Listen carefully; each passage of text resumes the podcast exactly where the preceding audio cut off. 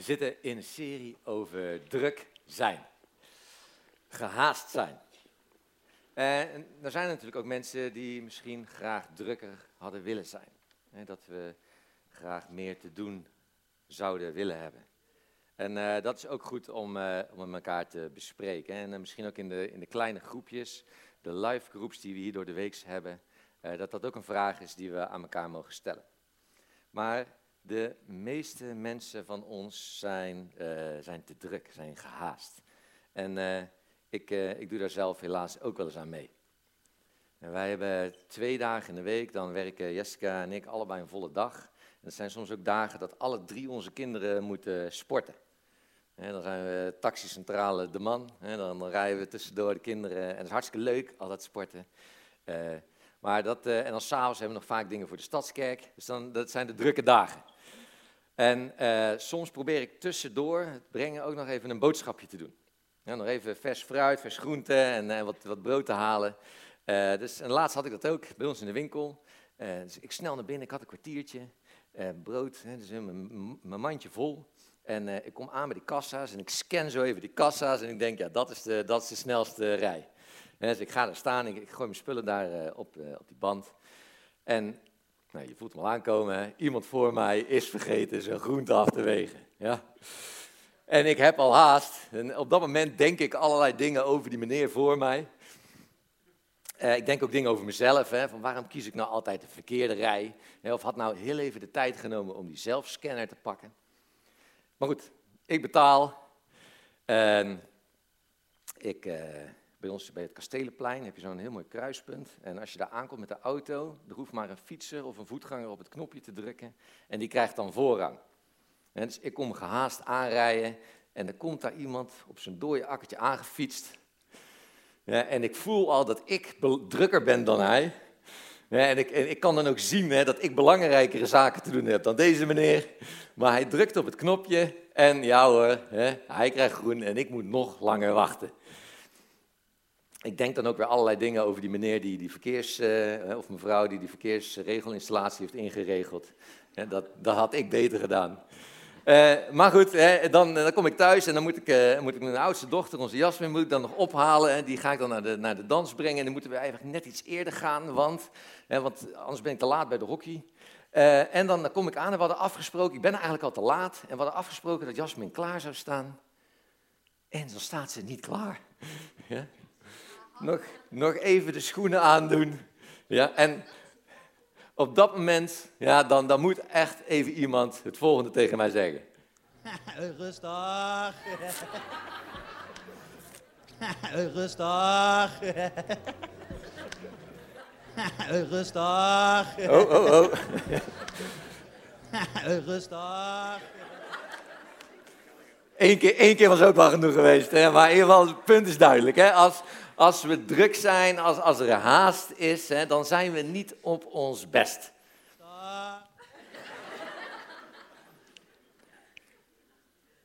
Als het druk is, als er haast is, zijn we niet op ons best. En dan zijn dat natuurlijk de pieken, maar we leven in een tijd dat die ondergrens eigenlijk omhoog wordt geduwd. Dat we altijd een soort van onrust hebben, dat we altijd een soort van haastgevoel hebben. En dat we daardoor eigenlijk altijd wat minder op ons best zijn. We leven in een tijd waarin werk eigenlijk nooit meer uitgaat. En waar we altijd aanstaan, waar er ook al heel veel georganiseerd wordt. Er is altijd wel iets te doen, iets te beleven. En naast dat kijken we ook nog 2 uur per dag televisie. En als je 55 plus bent, wordt dat zelfs 4,5 uur per dag. En we zitten ook nog een paar uur per dag op ons telefoon. We zijn druk, er is zoveel vermaak. En er zijn deze 2 mannen... meneer Warren Buffett en Bill Gates zeggen ook, busy is the new stupid. Druk zijn is bewezen slecht voor ons. Het ontneemt ons de mogelijkheid om vanuit de volheid te leven. Het ontneemt ons de mogelijkheid om vanuit de volheid te leven. En het heeft ook invloed op onze vaardigheid en de mogelijkheid om liefde te ontvangen en ook die liefde weer door te geven. Misschien wel de essentie van waarom we hier zijn. En in de Bijbel lezen we dat God ons de Sabbat heeft gegeven. En volgende sheet. Dat God ons de Sabbat heeft gegeven. Gezondheid. En doet hij het niet meer?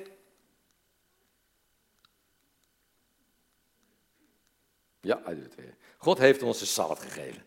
Ook om om te gaan met die rust. De Sabbat is trouwens een heel oud woord. En dat betekent gewoon letterlijk stoppen. Het is een dag van rust. Een dag van stoppen. En in de Bijbel lezen we dat die Sabbat begint op vrijdagavond met de zonsondergang.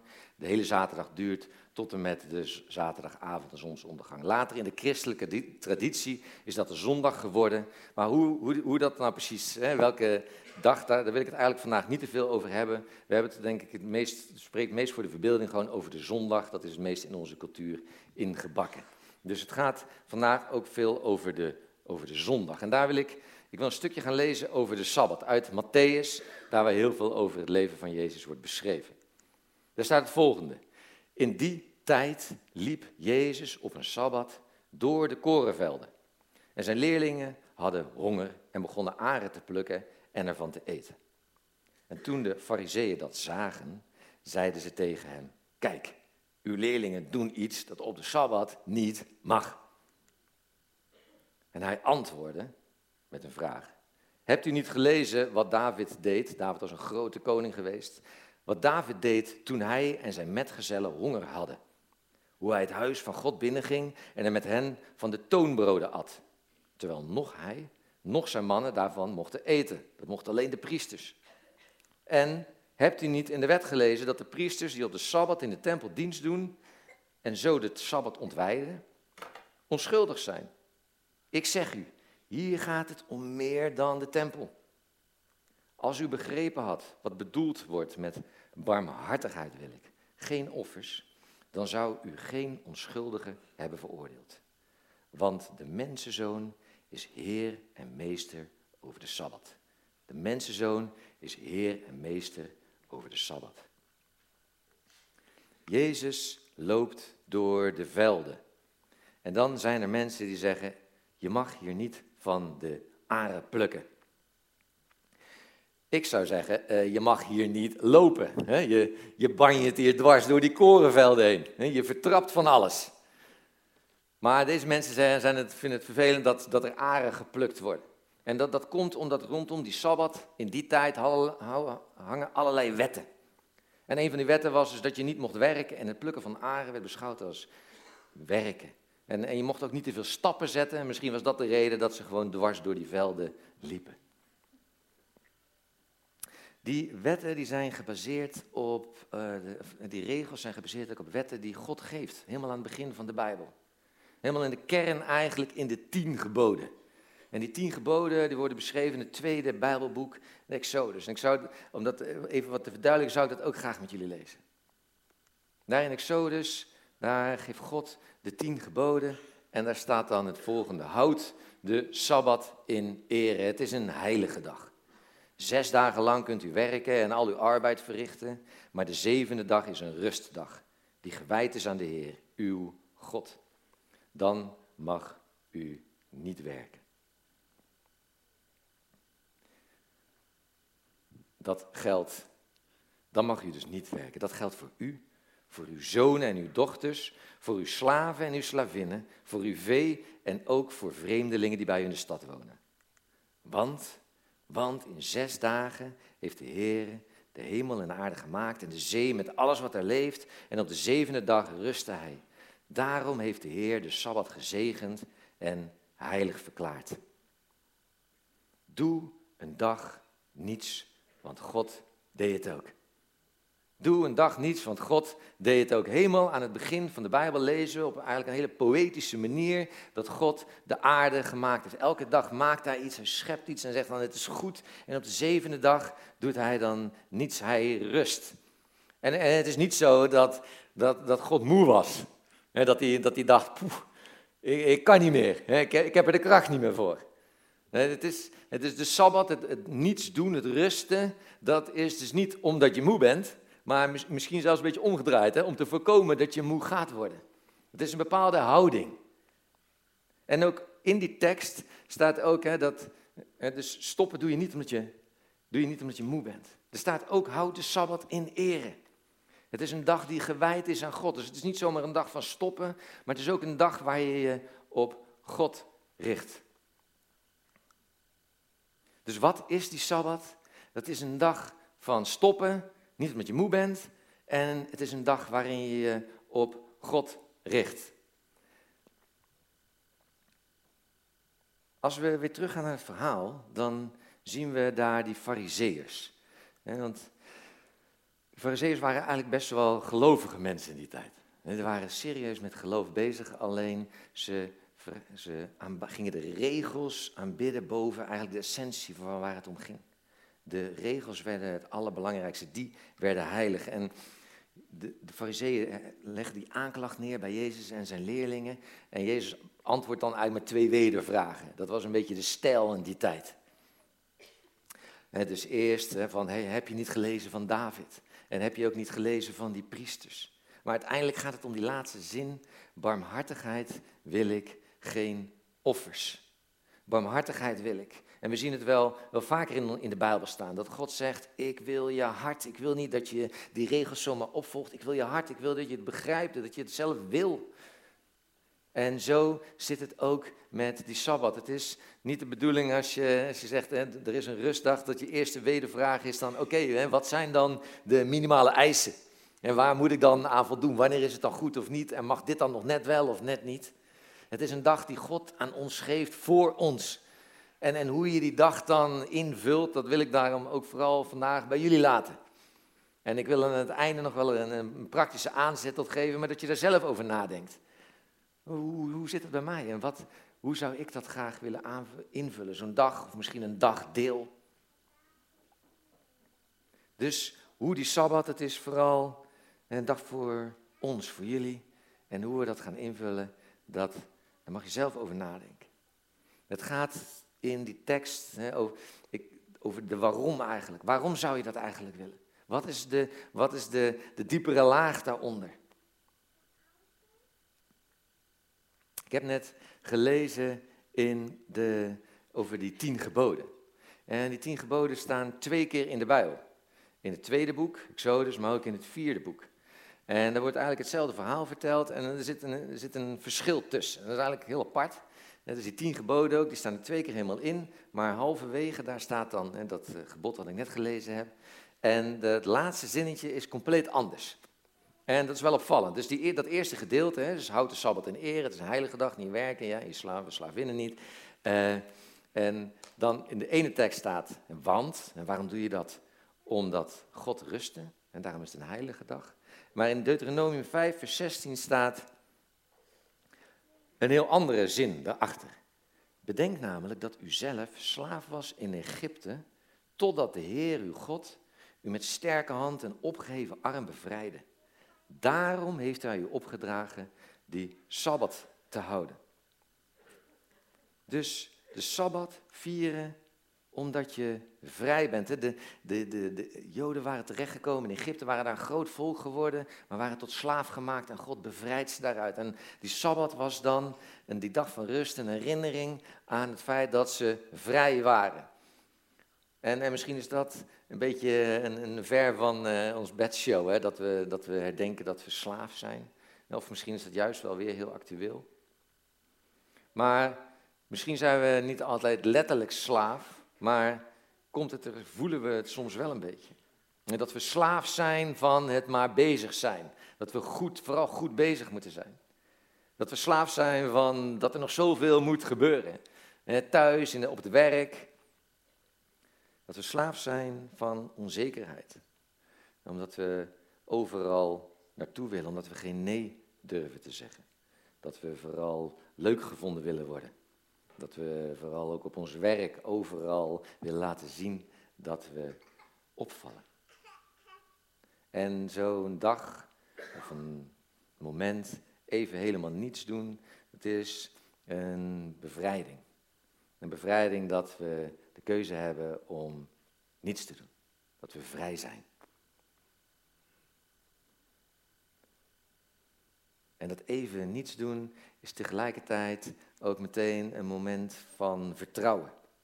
En dat we zeggen, ik ben ook niet degene die alles maar in de hand hoeft te houden. Ik ben ook maar niet degene die de hele wereld probeert te laten draaien. We hebben een God. En God die beschreef dat hij begonnen met de aarde. En dat hij de hele aarde in gang zette. Die God wil met ons zijn en voor ons zorgen. En dat we op zo'n Sabbat zo'n moment hebben, dat we dat heel bewust tegen onszelf zeggen. Inderdaad, er moet nog heel veel gebeuren. En er zijn nog van allerlei dingen te organiseren en bij te wonen. Maar ik kies ervoor om even een moment te pakken en te geloven dat ik het ook niet allemaal zelf in de hand heb. En dat we een God hebben die voor ons zorgt. En het is ook een dag om te vieren dat het goed is. Dat het ook goed zo is. We zingen hier in Brabant met de carnaval het liedje liever te dik in de kist dan een feestje gemist. En dat is op zich een heel mooi liedje. Het is hartstikke leuk, dat klopt ook wel, hè, dat we vooral moeten genieten van het leven. Maar er zijn ook wel heel veel feestjes. En er is zo ontzettend veel om bij te zijn. Er wordt zoveel georganiseerd. En ook op je werk, je krijgt vaak heel veel mogelijkheden om dingen op te pakken. In je gezin, je wil van alles doen. En we hebben er zelfs een woord voor tegenwoordig. Hè? FOMO, de fear of missing out. Er gebeurt zoveel en je wil overal bij zijn, je wil niks missen. En de Sabbat is dan een moment dat je zegt, ja, er is inderdaad heel veel en ik ben er even niet bij. I'm missing out. Er is wat en ik kies ervoor om niet met alles het onderste uit de kant te halen. En tegen mezelf te zeggen, het is ook een keertje goed zo.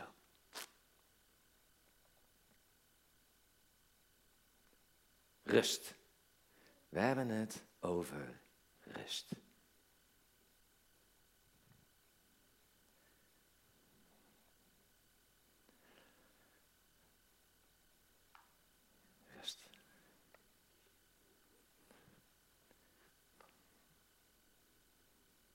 Voelt ongemakkelijk, hè, of niet? Ik zag al wat mensen op hun telefoon proberen te kijken. Het is rust. Rust is ongemakkelijk. Het kost ook ons wat. Televisie kijken of op je telefoon zitten, dat kost je niks. Maar dat levert ook weer zo weinig op. Voor rust moet je over een drempel heen. Ik vind het fijn om, bijvoorbeeld als ik heel veel moet nadenken, bedenken voor mijn werk of voor de stadskerk, om een stukje te gaan wandelen. En het liefst met mijn gezin, dat ik even het moment heb voor een goed gesprek, of om na te denken, of om alleen te zijn. En misschien herken je dat wel, dat als je op de fiets zit of onder de douche staat, dat dan juist die goede ideeën binnenkomen. Maar als ik thuis voorstel aan onze kinderen van, nou, we gaan een stukje wandelen, dan krijg ik 3 enthousiaste reacties. Nee! Saai! Samen zijn. Het is leuk om te wandelen, maar je moet echt over een drempel heen. Rust kost je wat. Wie herinnert zich trouwens nog dat we ooit corona hebben gehad? Ja, wij waren als Stadskerk net lekker bezig eigenlijk. We waren 1,5 jaar bezig, we waren met 30 mensen begonnen. En zo dat eerste 1,5 jaar zat dit vak een beetje vol. Hè? Dus daarachter zat nog helemaal niemand. We waren net 1,5 jaar bezig en toen kwam corona en alles viel helemaal stil.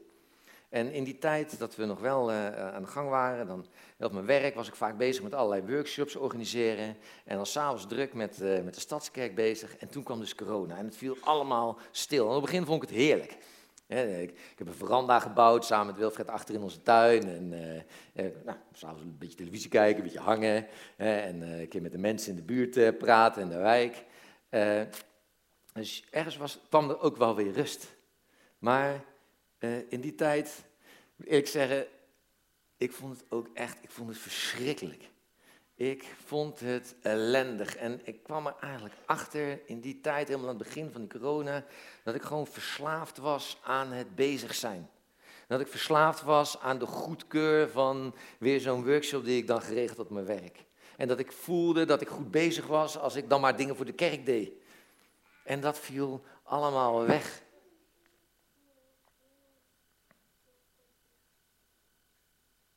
We leven in hele drukke tijden. En misschien ervaar je die druk en die stress wel eens. En misschien herken je het ook wel dat je graag goed bezig wil zijn. Maar ook dat je er nog niet helemaal bent. En misschien ook wel in de meest praktische vorm. En dat er allerlei to-do-lijsten liggen, dat het huis nog schoon moet, nog even klussen, nog even naar die verjaardag. Dat we ook iets hebben van de fear of missing out. Maar misschien is die laag daaronder ook wel herkenbaar. En dat je er nog niet bent, omdat je niet goed genoeg bent. Dat je worstelt met onzekerheid. Ben ik wel leuk genoeg? Hoor ik er wel bij? En misschien ook wel naar God. Ben ik wel gelovig genoeg? Ik zou eigenlijk meer moeten bidden. Ik zou eigenlijk meer moeten Bijbel lezen.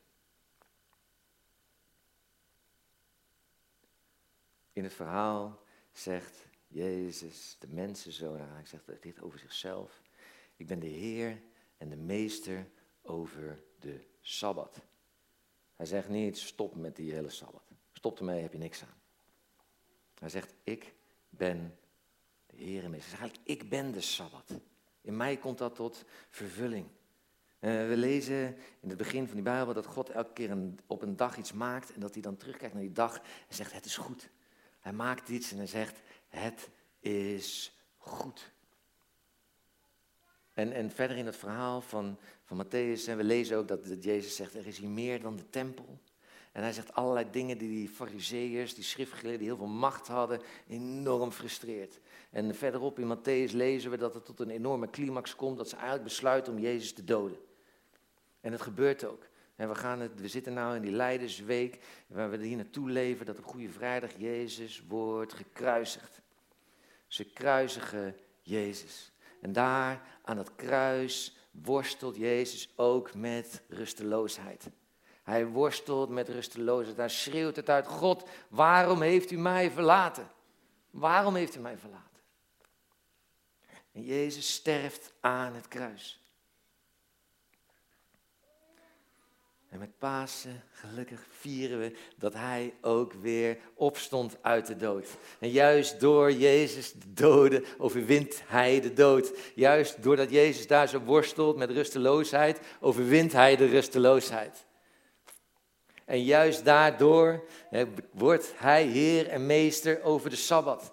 En als God kijkt naar ons, dan kan hij door dat wat Jezus gedaan heeft naar ons kijken, net als met zijn schepping zeggen, het is goed. Het is goed. Het gaat in de essentie, in het geloof, niet om wat wij allemaal doen en onze werken. Het gaat in de essentie niet eens om dat we zoveel mogelijk proberen op Jezus te lijken.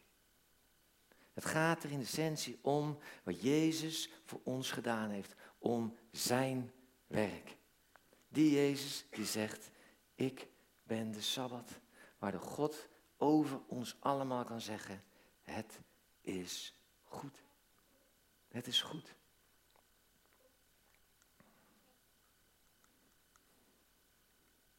De enige goedkeuring die we echt willen hebben, is de goedkeuring van God. Dat zorgt voor de rust als basis. En de onzekerheid die we soms kunnen hebben. Voldoe ik nou wel, voldoe ik niet? Mis ik soms iets? Als we dat zonder God blijven oplossen, dan is dat een race die maar door blijft gaan in ons leven. Dat vervult niet. En God nodigt ons uit om zijn rust binnen te gaan. Jezus zegt, kom nou bij mij. Ik wil je rust geven. Ik wil je rust geven ook op zo'n Sabbat. Om te vieren dat je vrij bent. Om te vieren dat ik voor je wil zorgen en met je wil gaan. En ook om te vieren dat het ook wel eens goed is. Want ik ben bij je. Ik ben met je.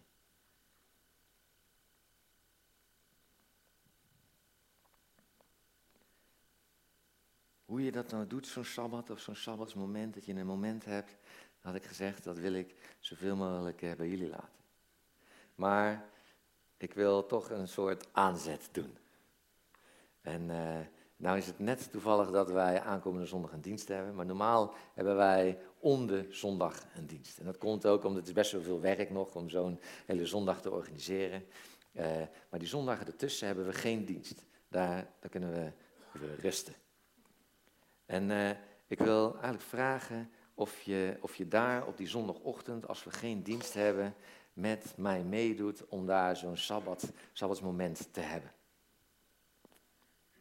Dat niet je op die andere zondag wakker wordt en denkt, nou, we kunnen weer, er kan weer actie, we kunnen weer van alles doen. We kunnen weer gaan klussen, of naar familie, of naar vrienden, of gaan sporten, hardlopen. Of we kunnen misschien naar een andere kerk gaan, maar dat we gewoon even helemaal niets doen. Ik vind het bijvoorbeeld fijn om die zondag wakker te worden en op YouTube muziek aan te zetten, van die liederen die we hier ook zingen. En dat ik een moment heb en dat ik weet, er moet nog heel veel gebeuren. En dat ik onrust voel en dat ik toch keuze maak om daar te zitten en me proberen op God te richten. En mijn kinderen die rennen dan rond en soms schuiven ze nog tegen me aan en na een tijdje gaan het dwarrelen ze weer weg. Maar dat we een moment pakken op de zondagochtend, dat we tegen onszelf zeggen, God, ik heb u nodig. Ik heb u nodig. En u bent degene die voor mij zorgt. En er moet nog een hoop gebeuren, maar ik weet dat ik goed genoeg ben in uw ogen. Ik ben geliefd, ik ben bedacht. God, geef mij uw rust.